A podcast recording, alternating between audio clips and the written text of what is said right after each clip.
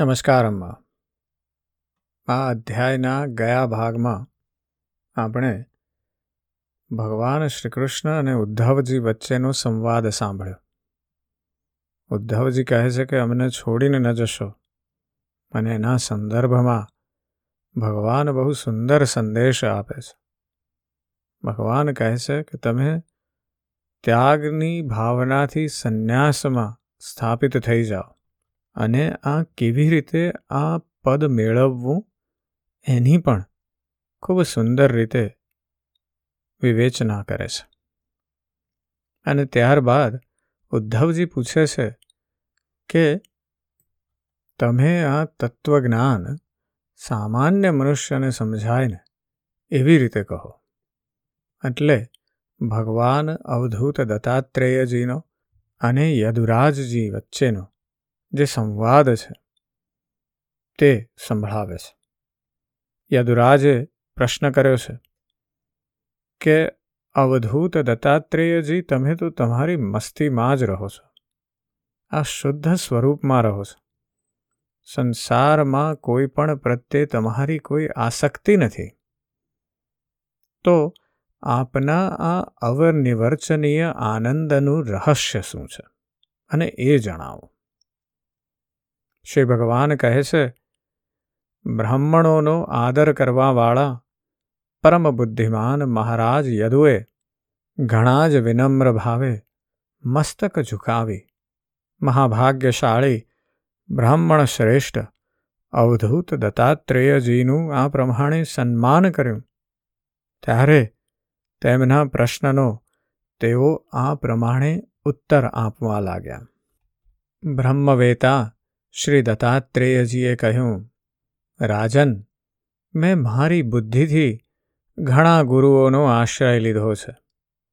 તેમની પાસેથી બોધ ગ્રહણ કરીને હું આ જગતમાં મુક્ત ભાવે ઈચ્છા પ્રમાણે ફરું છું. તમે તે ગુરુઓના નામ અને તેમની પાસેથી ગ્રહણ કરેલો બોધ સાંભળો. મારા ગુરુઓના નામ છે પૃથ્વી, વાયુ, આકાશ, જળ, અગ્નિ, ચંદ્રમા, સૂર્ય, કબૂતર, અજગર, સમુદ્ર, પતંગિયું, મધુમક્ષિકા, હાથી, મધપૂડા લૂંટનાર પારધી, હરણ, માછલી પિંગળા ટીટોળી બાળક, કુંવારી કન્યા, બાણ બનાવનારો, સર્પ, કરોળિયો અને ભમરી. હે રાજન, મેં આ ચોવીસ ગુરુઓ પાસેથી જે આચરણ શીખ્યું છે, તે સંબંધમાં કહું છું. હે યયાતિ નંદન પુરુષ શ્રેષ્ઠ યદુ, તમે તેને યથાવત સાંભળો. પૃથ્વીનું દ્રષ્ટાંત આપતા ભગવાન દત્તાત્રેયજી કહે છે, અન્ય લોકો તેને ચાહે એટલું દુઃખ કેમ ન આપે?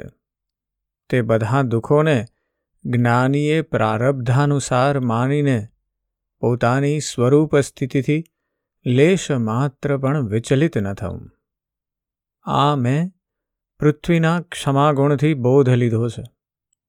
પૃથ્વીની સમગ્ર ક્રિયા પરોપકાર માટે જ છે.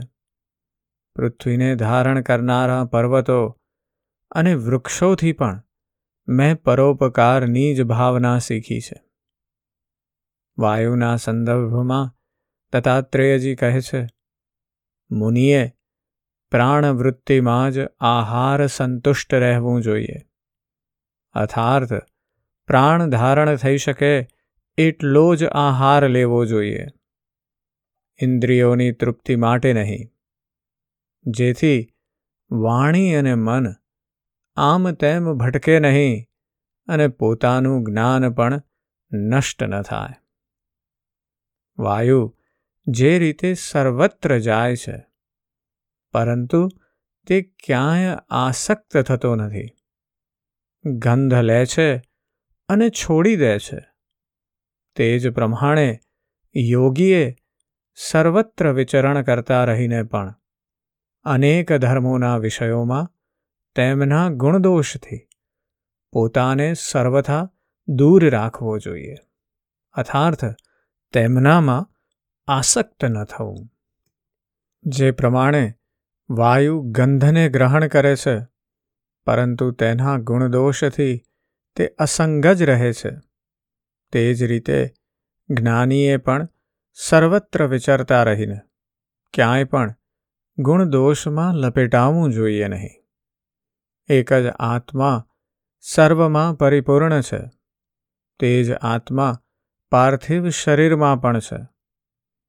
પરંતુ જે પ્રમાણે આત્મા શરીરમાં હોવા છતાં પણ નિર્લિપ્ત છે, તે જ પ્રમાણે જ્ઞાની પણ શરીરમાં રહેતો હોવા છતાં પણ તેના ગુણદોષો સાથે પોતાને ન જોડે.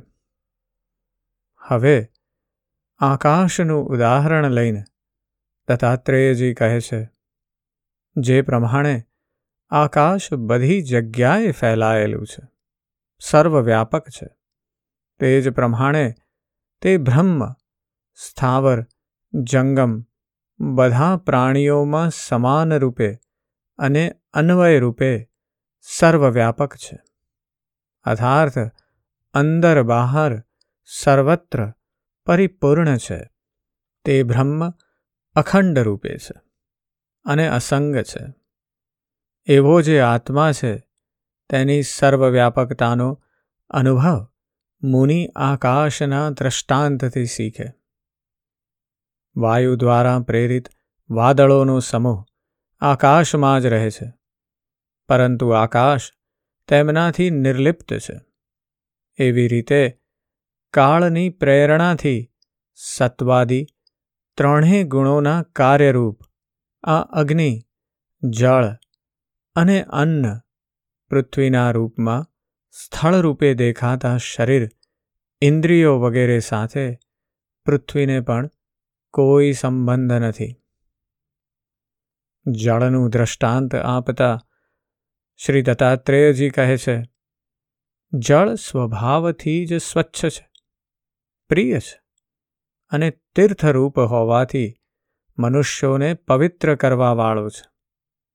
આ પ્રમાણે મુનિનો સ્વભાવ પણ સ્વચ્છ હોય છે, તે સર્વને પ્રિય હોય છે અને પોતાની દ્રષ્ટિથી અને મધુર વાણી દ્વારા લોકોને પવિત્ર કરી દે છે. તેથી મુનિને અપામ મિત્ર જળનો મિત્ર કહેવામાં આવ્યો છે. અગ્નિનું દ્રષ્ટાંત આપીને શ્રી દત્તાત્રેયજી કહે છે, મુનિએ પોતાના તપના તેજથી જ તેજસ્વી બનવું જોઈએ. તે પોતાના તપ દ્વારા પ્રકાશિત થાય છે તથા તેના પર કોઈ વિજય પ્રાપ્ત કરી શકતું નથી. ભોજન માટે તેણે પોતાના ઉદરને જ પાત્ર બનાવ્યું છે. અગ્નિમાં જે રીતે શુદ્ધ અશુદ્ધ જે પણ નાખવામાં આવે, બધું જ ભસ્મ થઈ જાય છે. તે જ પ્રમાણે તે જીતેન્દ્રિય મુનિ જે પણ કંઈ ખાઈ લે, તે ભસ્મ થઈ જાય છે. તેને કોઈ દોષ લાગતો નથી. અગ્નિ ક્યાંક પ્રગટ થાય છે, ક્યાંક અપ્રગટ હોય છે. તથા તેની ઉપાસના પણ કરવામાં આવે છે. તેવી જ રીતે સાધુ ક્યાંક તો પોતાને ગુપ્ત રાખે છે અને ક્યાંક પ્રગટ કરે છે. કલ્યાણ ઈચ્છનારા લોકો માટે તેઓ ઉપાસ્ય પણ હોય છે. અગ્નિની જેમ તેઓ સર્વભક્ષી છે. આવા મહાપુરુષ સાધુ ભોજન વગેરે આપનારના ભૂતકાળના અને ભવિષ્યના અમંગળોને નષ્ટ કરી દે છે. આવા પવિત્રાત્મા સાધુ મહાત્મા તો અન્ય લોકોને પવિત્ર કરવા માટે જ ભિક્ષા ભોજન સ્વીકાર કરે છે. અગ્નિ બધા લાકડામાં વ્યાપ્ત છે. જે આકારનું લાકડું હોય તે જ આકારમાં અગ્નિ દેખાય છે. તે જ પ્રમાણે પોતાની માયાથી બનેલા સત અસત વ્યક્ત અને અવ્યક્ત બધા જ ચરાચર પ્રાણીઓમાં પ્રવિષ્ટ થઈને એક જ આત્મા તે તે રૂપમાં દેખાય છે.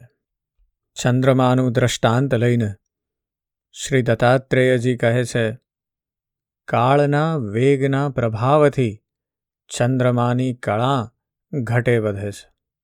તે જ પ્રમાણે શરીરની ઉત્પત્તિથી લઈને મૃત્યુ સુધી અવસ્થાઓ અવ્યક્ત કાળગતિના પ્રભાવથી બદલાતી રહે છે.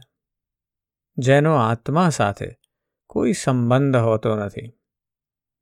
જે રીતે અગ્નિની જ્વાળાઓ અગ્નિમાંથી નીકળીને નષ્ટ થતી રહે છે, પરંતુ દેખાતી નથી.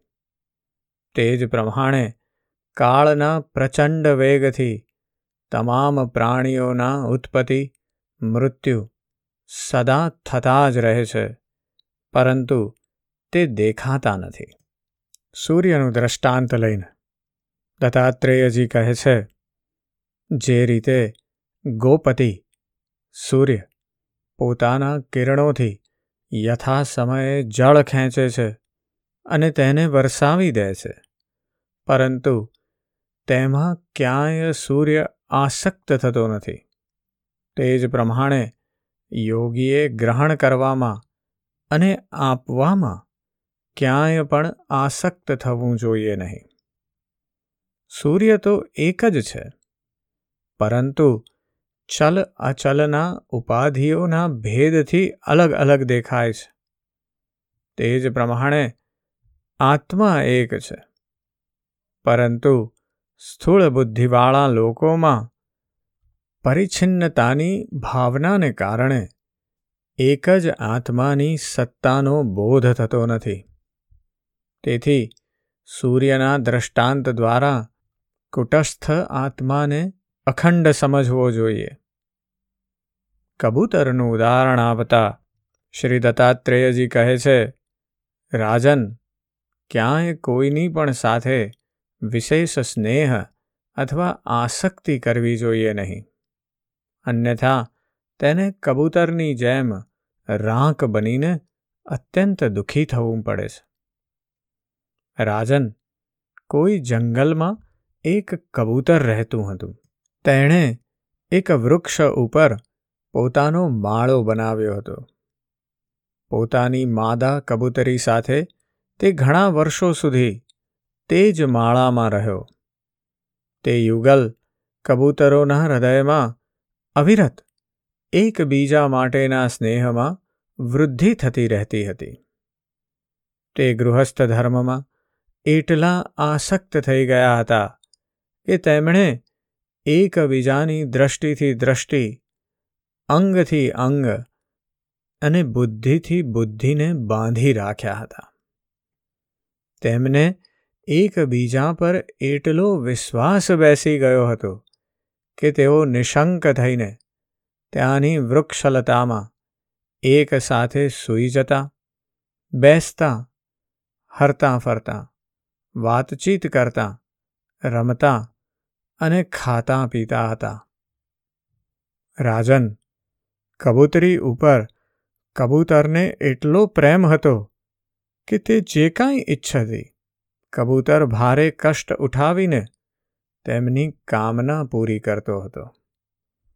તે કબૂતરી પણ કબૂતરને પોતાના સુંદર ભાવોથી ખુશ રાખતી હતી.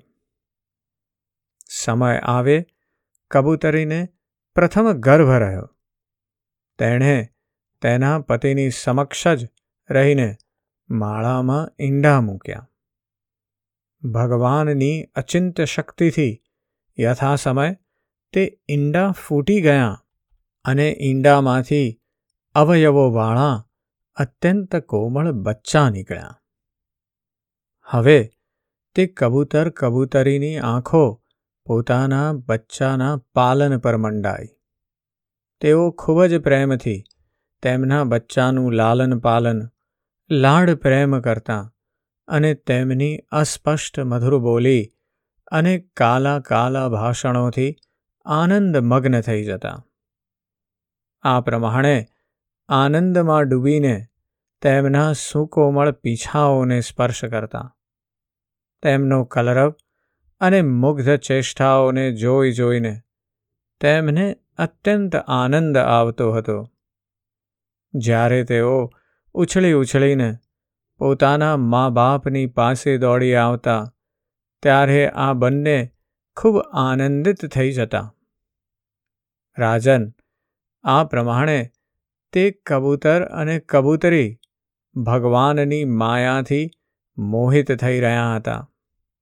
તેમનું હૈયું એકબીજાના સ્નેહપાશથી બંધાયેલું હતું. તે રાંક બુદ્ધિવાળું કબૂતર દંપતી પોતાના નાના નાના બચ્ચાના પાલન પોષણમાં એટલું વ્યગ્ર થઈ ગયું કે તેમને દિવસ કે દુનિયા લોક પરલોકનું પણ સ્મરણ રહ્યું નહીં. એક દિવસ બંને નર માદા પોતાના બચ્ચા માટે દાણા લાવવા જંગલમાં ગયેલા હતા. કેમ કે હવે તેમનો પરિવાર મોટો થઈ ગયો હતો. તેઓ દાણા માટે લાંબો સમય જંગલમાં ફરતા રહ્યા. આ બાજુ એક શિકારી, ફરતો ફરતો સંયોગવશ તેમના માળા તરફ આવી ચડ્યો. તેણે જોયું કે માળાની આજુબાજુ કબૂતરના બચ્ચા ઉછળી રહ્યા છે. તેણે જાળ નાખીને બચ્ચાને પકડી લીધા. કબૂતર કબૂતરી બચ્ચાને ખવડાવવા પીવડાવવા માટે હંમેશા ઉત્સુક રહેતા હતા. હવે તેઓ દાણા લઈને પોતાના માળા પાસે આવ્યા. કબૂતરીએ જોયું કે તેના નાના નાના બચ્ચા તેના હૃદયના ટુકડા તો શિકારીની જાળમાં ફસાયેલા છે અને દુઃખથી ચીસો પાડી રહ્યા છે. તેમને આવી સ્થિતિમાં જોઈને કબૂતરીના દુઃખનો પાર ન રહ્યો. તે રડતી, ચીસો પાડતી તેમની પાસે પહોંચી ગઈ. ભગવાનની માયાથી તેનું ચિત્ત અત્યંત દીન દુઃખી થઈ રહ્યું હતું. તેની સ્મૃતિ ચાલી ગઈ અને સ્નેહપાશમાં જકડાયેલી હોવાથી અને પોતાના બચ્ચા જાળમાં ફસાયેલા જોઈને તે પોતે પણ જઈને જાળમાં ફસાઈ ગઈ.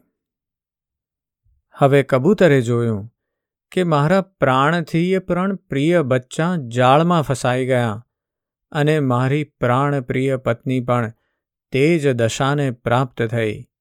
ત્યારે તે અત્યંત દુઃખી થઈને વિલાપ કરવા લાગ્યો. ખરેખર, તે સમયે તેની દશા અત્યંત દયાજનક હતી. તે વિચારવા લાગ્યો, હું અભાગ્યો છું મંદબુદ્ધિ છું. અરે રે, મારું તો સત્યાનાશ થઈ ગયું.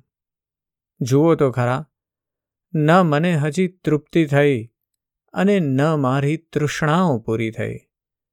ત્યાં સુધીમાં તો મારા ધર્મ, અર્થ અને કામનું મૂળ એવો મારો ગૃહસ્થાશ્રમ જ નષ્ટ થઈ ગયો.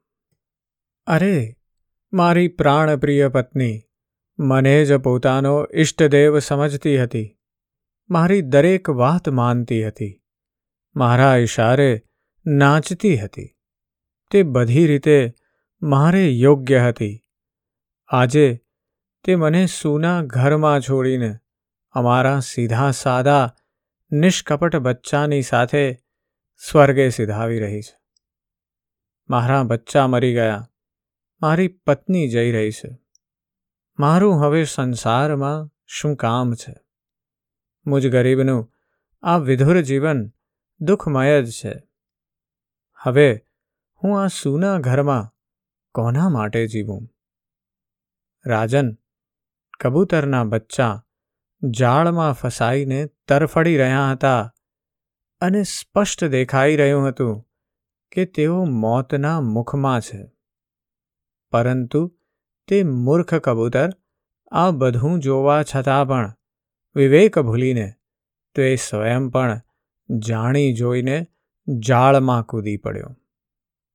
રાજન, તે પારધી ઘણો જ ક્રૂર હતો. સંસારમાં આસક્ત, કબૂતર, કબૂતરી અને તેમના બચ્ચા મળી જવાથી તે ઘણો રાજી થયો. તેણે જાણ્યું કે મારું કામ થઈ ગયું અને તે તેમને લઈને ચાલવા માંડ્યો. આનો સારાંશ એ છે કે આ પ્રકારે જે ગૃહસ્થ વિષયોમાં જ સુખ શોધતો ફરે છે અને જેનું ચિત્ત ચંચળ બનેલું છે, તે પોતાના પરિવારના ભરણપોષણમાં વ્યસ્ત રહીને કબૂતર દંપતીની જેમ પરિવાર સહિત દુઃખી થાય છે. તે માટે જે આ મનુષ્ય શરીર મળ્યું છે, તે મુક્તિનું ખુલ્લું દ્વાર જ છે. તેને પ્રાપ્ત કરીને પણ જે મનુષ્ય આત્મકલ્યાણ માટે પ્રયત્ન કરતો નથી. અને ઘર પરિવારમાં કબૂતર દંપતીની જેમ આસક્ત રહે છે. તે મનુષ્ય ઉન્નત પદને પ્રાપ્ત કરીને પણ પુનઃ નીચે પડેલો જ માનવો. શાસ્ત્રની ભાષામાં તે આરૂઢ્યચ્યુત છે. આજનો અધ્યાય બહુ અદ્ભુત છે. કારણ કે એમાંથી આપણને દત્તાત્રેયજીના સંદેશ દ્વારા, દ્રષ્ટાંતો દ્વારા દરેક સ્થાવર જંગમ, વ્યક્ત અને અવ્યક્ત સંસારમાં દરેક પાસેથી કઈ રીતે સાચી સમજણ લેવી, એનો સંદેશ મળ્યો છે. કબૂતરનું જે એમણે રૂપક આપ્યું છે, એ આપણને બધાને લાગવું પડે છે. આપણે કોઈને કોઈ રીતે ક્યાંક ને ક્યાંક આસક્તિમાં જ રહી જઈએ છીએ અને એ આસક્તિના કારણે આપણે વધારે ને વધારે વિષય ભોગોમાં ડૂબતા જઈએ છીએ અને એના કારણે આપણે એ બ્રહ્મ સાથેનો સંબંધ બાંધી શકતા નથી. આ ઘટના પર આજે જરૂરથી વિચાર કરજો. આજે બસ આટલું જ. જય શ્રી કૃષ્ણ.